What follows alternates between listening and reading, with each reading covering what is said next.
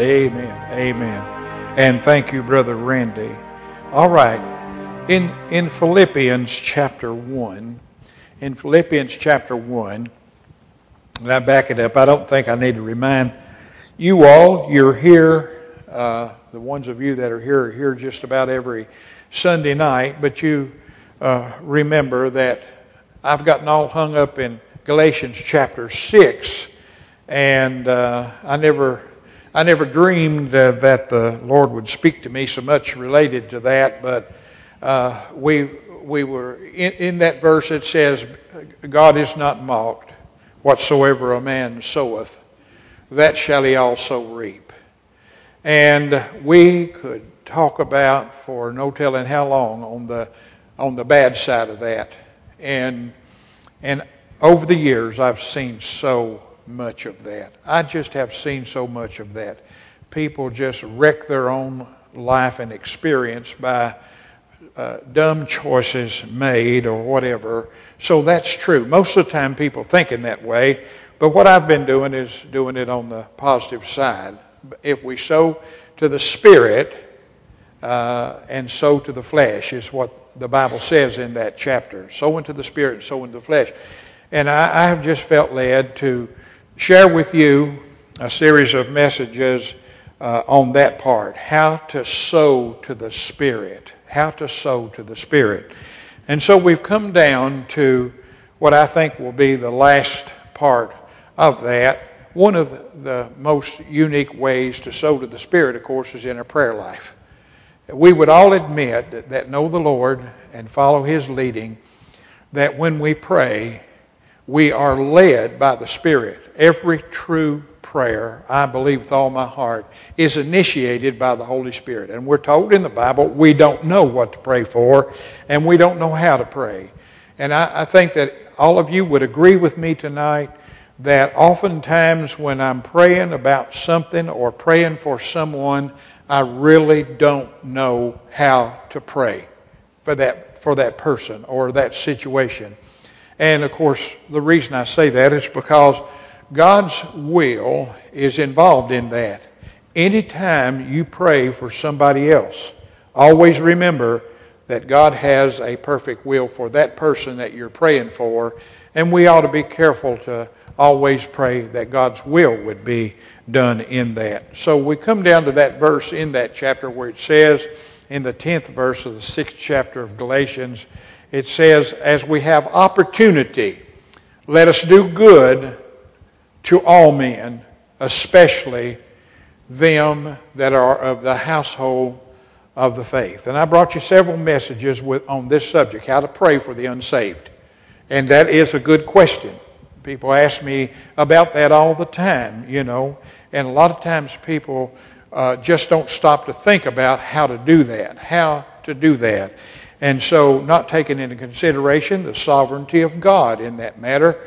And so, we studied that. And then uh, I come down to that part about, especially them are the household of the faith. And I showed you how that, that the, uh, the practical application of that for us is uh, the people that are uh, our brothers and sisters in Christ and members of our church. That's what it ought to be. And I've encouraged you along the way that if you want to pray for people, you should seek, ask the Lord to lay somebody on your heart. And He'll do it. And uh, He has chosen. He don't have to. God can do anything He wills. He don't have to involve us in it.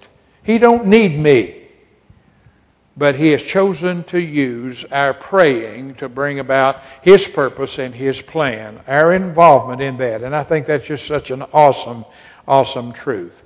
And so, what I've been doing is giving you things you can pray for somebody. If you, if you want to pray for some person, you feel led to pray for them, things that you can pray for them and know that you're praying for them in line with the Word of God.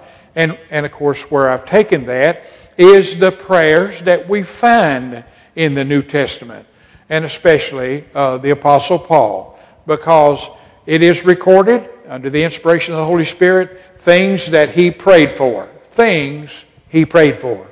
And so there it is. In the ninth verse of this chapter, here's what it says. And this I pray. He's praying for the folks at Philippi, the Philippian church. This I pray, that your love may abound yet more and more in knowledge and in all judgment. Now, I, have I've brought a couple messages about related just to that word abound. And I think that's an awesome word. It is an awesome word. It has an awesome meaning. So, in other words, if I were to have you to bow with me and I said these words, I pray for my brothers and sisters in Emmanuel Baptist Church that their love may abound yet more and more. I would be praying in line with the Word of God. I'd be praying that. And we can pray for individuals if God lays them on our hearts related to that. Now, here's what I want to do. Having shared with you, and last Sunday night, all the places that I, I found that was unique about that word abound, and the meaning of that word is to exceed a fixed number or measure to overflow. And so our love can overflow. Our love can grow.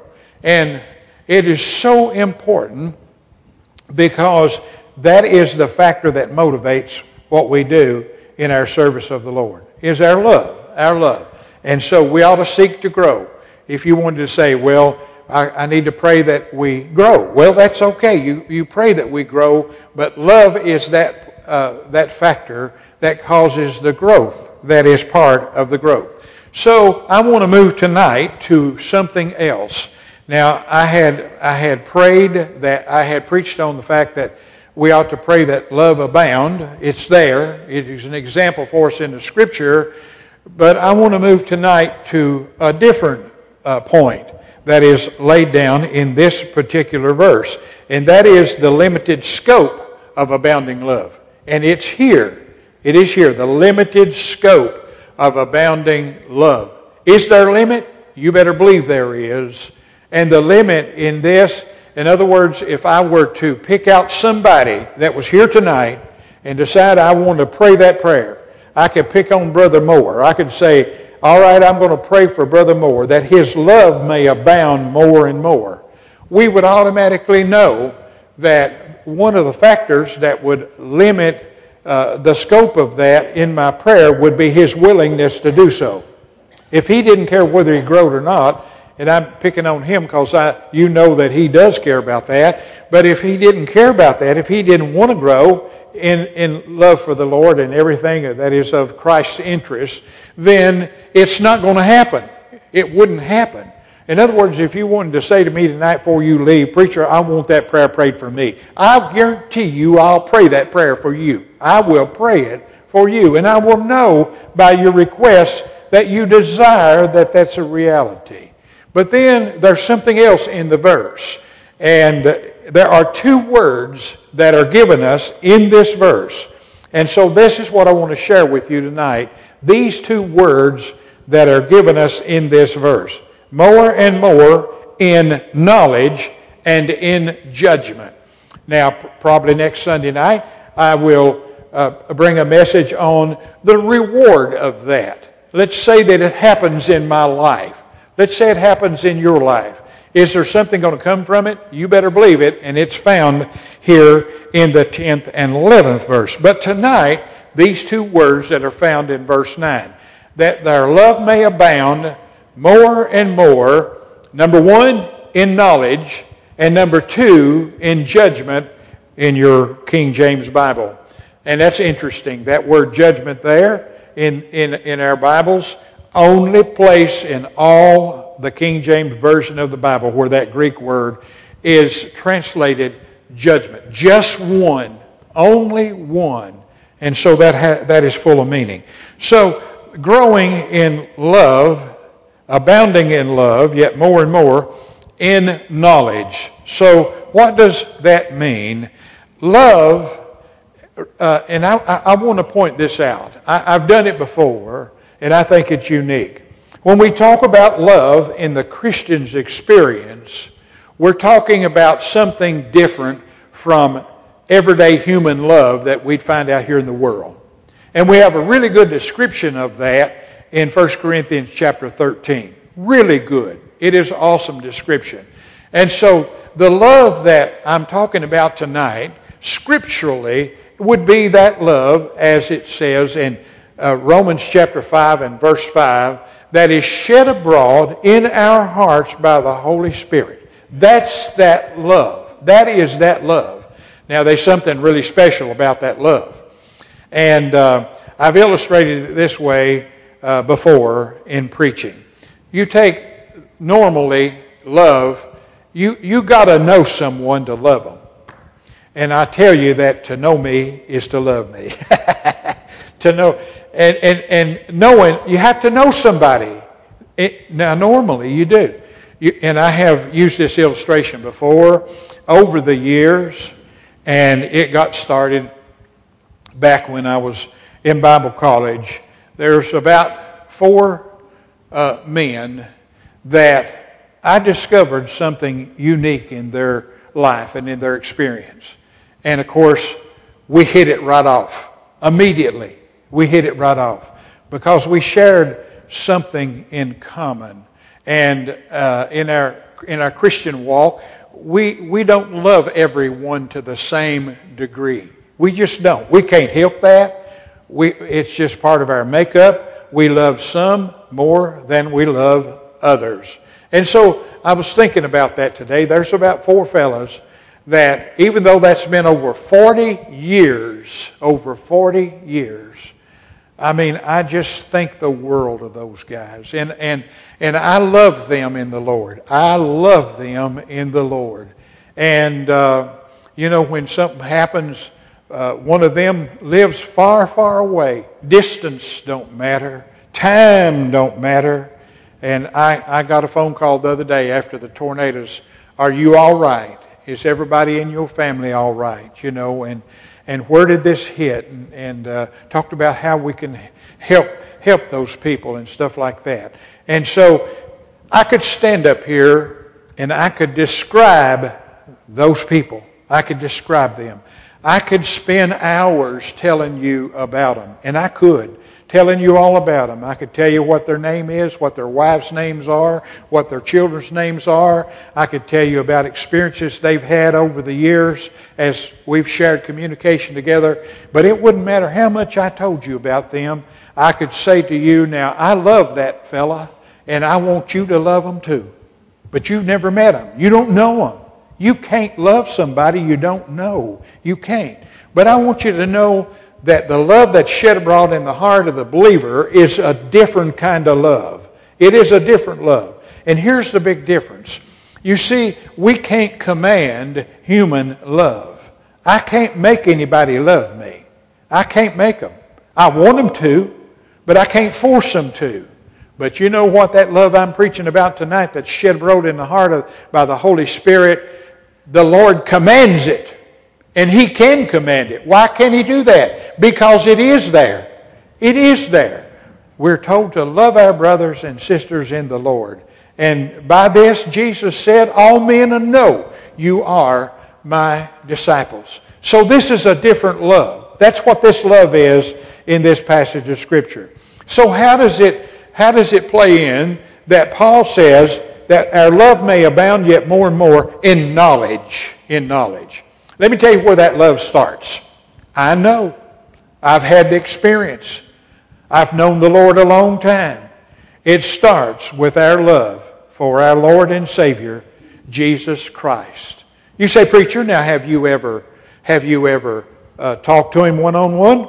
Have you ever looked him in the eye and talked to him? No. Has he ever talked to you? Not verbally, he hasn't. He spoke to me in ways that you would understand if you know him. But uh, even though I don't know him like I know Brother Aaron tonight, I still love him, and I love him because it is a work of grace in my heart. A work of grace in my heart. And we know when that's true and when it's, when it's not true. And so that's the starting point. In knowledge, it is it's saying that this love that Paul's praying for, that it might abound, needs to be instructed. And that's true. It needs to be instructed. And uh, so Christ must be a living reality in our very soul, heart and soul. And that's where it is. That's where knowing the Lord. People ask you all the time, Do you know the Lord? I ask people that quite often. You know, I'll get in conversation with a total stranger and work it around. I've got the sneakiest ways to bring about conversations. I mean, I just, I, have learned it over the years. And might ask somebody, Do you know the Lord? Well, you find out a lot of times they know about Jesus, but that's about it. This is different. It's a living reality. And when that's what drew me to the Savior, it drew me to Him, is knowing Him or He being a reality in my, in my life. It's personal and spiritual acquaintance.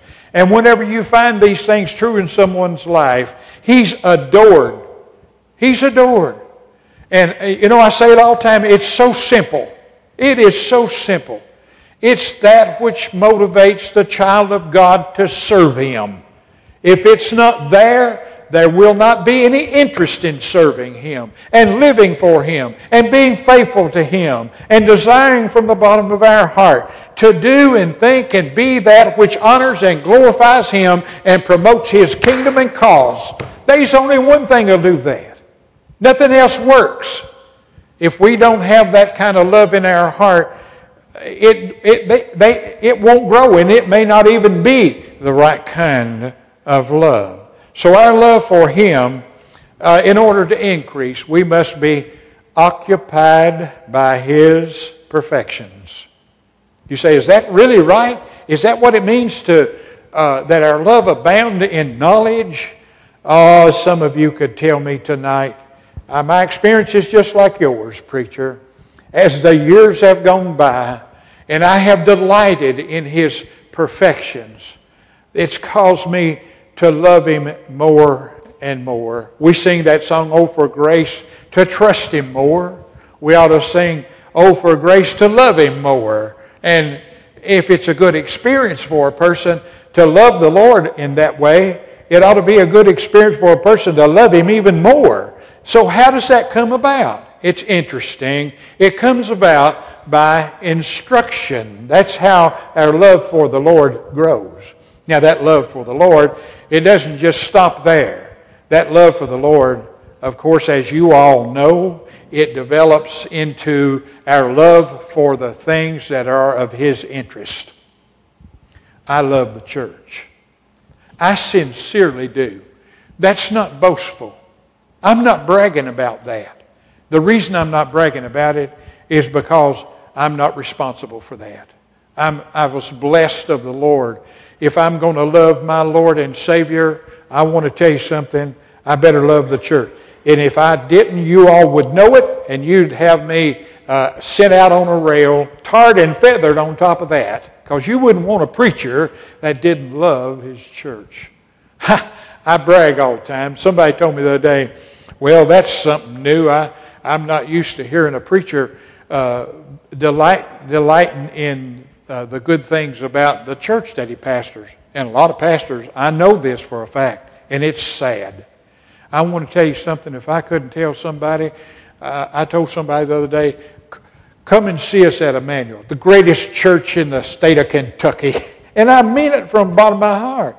You say, Preacher, don't you see our warts and faults and flaws and stuff like that, I choose not to look for it. Did you know that's a good that's good advice? You know, if you wanted to, there's all kinds of things about me that you could be critical of. There's all kinds. If you don't have a list of them, you come to me and I'll give them to you. I'll tell, I'll tell, I'll admit my flaws and my faults. You know, people go around in life and you know what they do? And they're miserable. I feel sorry for them. They're always looking for something wrong with somebody else. And I got to tell you something. You cannot lift yourself up and elevate yourself by tearing somebody else down. It just don't work. And we run into that all the time. I do. I run into it all the time. People that go around looking for something wrong with somebody somebody else. And a lot of times it is the very people in their own family, the people they ought to love, and but they just go around constantly, just constant, and they're miserable. They really are. I tell you what, it'll eat you like a cancer. It really will. I choose, and I, I, I thank God for the grace that helps me do it. I choose not to look for faults in people. Sometimes they'll smack you right in the face. Sometimes you just can't help it. You know, it'll just be there, but you can say, Lord, bless them. Lord, have mercy on them. Lord, help them.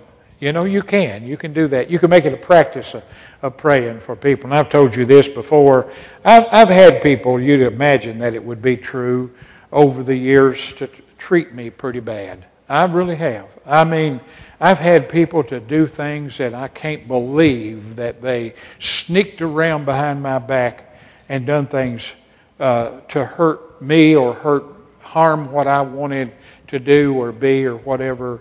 You say, well, preacher, how do you feel about them? I have no bad feelings. I have none. And many a time I've walked up to somebody after they've done things that they've done and shake their hand or hug their neck and tell them I love them. And I mean it from the bottom of my heart.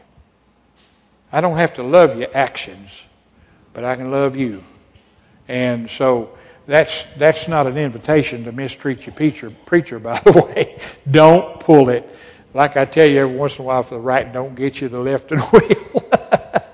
but anyway, that's an interesting thing that love needs to be fed it needs to be fed. And I just absolutely don't know a better way to feed that love than the Word of God. The Word of God. Interesting passage. Um, I was thinking about it the other day. It's in the little book of Third John. It's in the little book of Third or Second John. I'm sorry, Second John. That little bitty letter from the Apostle John. But he starts off by, and he uses uh, interesting language here when he says, The elder unto the elect lady and her children. Now, in my, in my view, he's not talking about a person, he's talking about a church. Elect lady and her children is what he's talking about. Whom I love, and then he adds this in the truth. I love in the truth. I think all of us could share that we we, our love is different for people that uh, we, we believe that they love the truth. I do. I love the truth. I love the truth. I, I really do. And I have a special place in my heart for people who love the truth also. And that's what he says, uh, whom I love in the truth. And not only I, but also all they that have known the truth. You see how he does that? That's the knowledge that I'm preaching about. He goes on in verse 2 For the truth's sake, which dwelleth in us, and shall be with us forever. what an awesome verse that is. And I got to tell y'all something. The truth is something really special and unique in the walk of a Christian. Of course, he goes on down here and um, he says more about this. In the fifth verse, he says, Now beseech thee, lady, not as though I wrote a new commandment unto thee, but that which we had from the beginning, that we love one another, and this is love, that we walk after his commandments. How many of you would admit your feelings are different for your brother and sister if you know they love the Word of God? I do. There's some that, in my experience, who when I talk to, it just comes out. They have this deep love for truth.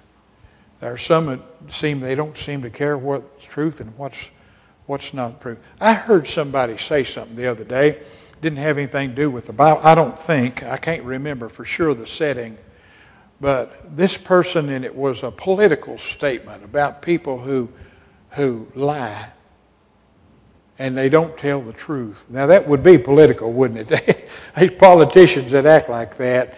But this person, and it wasn't a religious a conversation, but this person, he, he was a black man, and he said to not tell the truth and live the truth is an insult to Almighty God.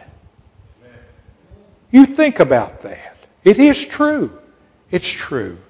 So he says that, and um, he um, goes on to tell us something unique about the truth and that which is not. He says in verse 9, Whosoever transgresseth and abideth not in the doctrine of Christ hath not God, and he that abideth in the, doc- abideth in the doctrine of God, uh, doctrine of Christ, he hath both the Father and the Son. Now, listen to this. If we come, if there come any unto you and bring not this doctrine, receive him not into your house, neither bid him Godspeed. You see, that's, that's what that's talking about. That's talking about truth. And it, listen, and this is a good verse to remember. For he that biddeth him Godspeed is a partaker of his evil deed. And that's important, his evil deeds. And so, this matter of growing, abounding in love, in knowledge, in knowledge. And I'm not going to have time to get into that other word in judgment. But I just want to tell you to whet your appetite a little bit so you won't be sure not to miss next Sunday night because I'll pick that right back up because that is an interesting word. In judgment, the only verse in all of the New Testament that interprets that Greek word in judgment. I'll give you a little advance notice as to what the meaning of that word is in this context. It means in discernment. There's something really special about our love growing and what the end result of it is. And of course, I'm going to be preaching on the end result too. You can be looking at that passage. You can be saying, Lord, show me what the preacher's going to preach. you can do it, it's right there. So, if you want your love to abound tonight, be sure you uh, your love you seek that your love and this is part of the limited scope. If you shut that Bible up, if you do like some people who claim to be saved, you don't never look at it. You don't never read it. You never have the interest to study it, to show yourself approved unto God, a workman need not be ashamed, rightly dividing the word of truth. If you don't care about that, you've already limited the scope of this prayer request in your own personal life. Get in there, read it, study it, listen to your Sunday school teacher, listen to the preacher, listen to people who want to witness to you and talk to you about the Word of God and seek to grow and understand. This verse tells us that that love is fed by the truth. It is fed that way. Father, we praise you and thank you for uh, these words that are used in this text. We thank you that what the potential is for our love to grow and prosper uh, without limit, to overflow. And we thank you too that it must be in line with what the Word teaches. And just to know that our love, that motivates us, that love for Christ and love for His kingdom and His cause and what He come here for and what He's working on through His people can grow and abound, but it must do so within the context of the teaching of your word. We thank you for teaching us that. Now, bless us tonight as we close the service. Speak to our hearts as you see fit. In Christ's name and for his sake we pray. Amen. Would you stand with me now while Brother Aaron leads us?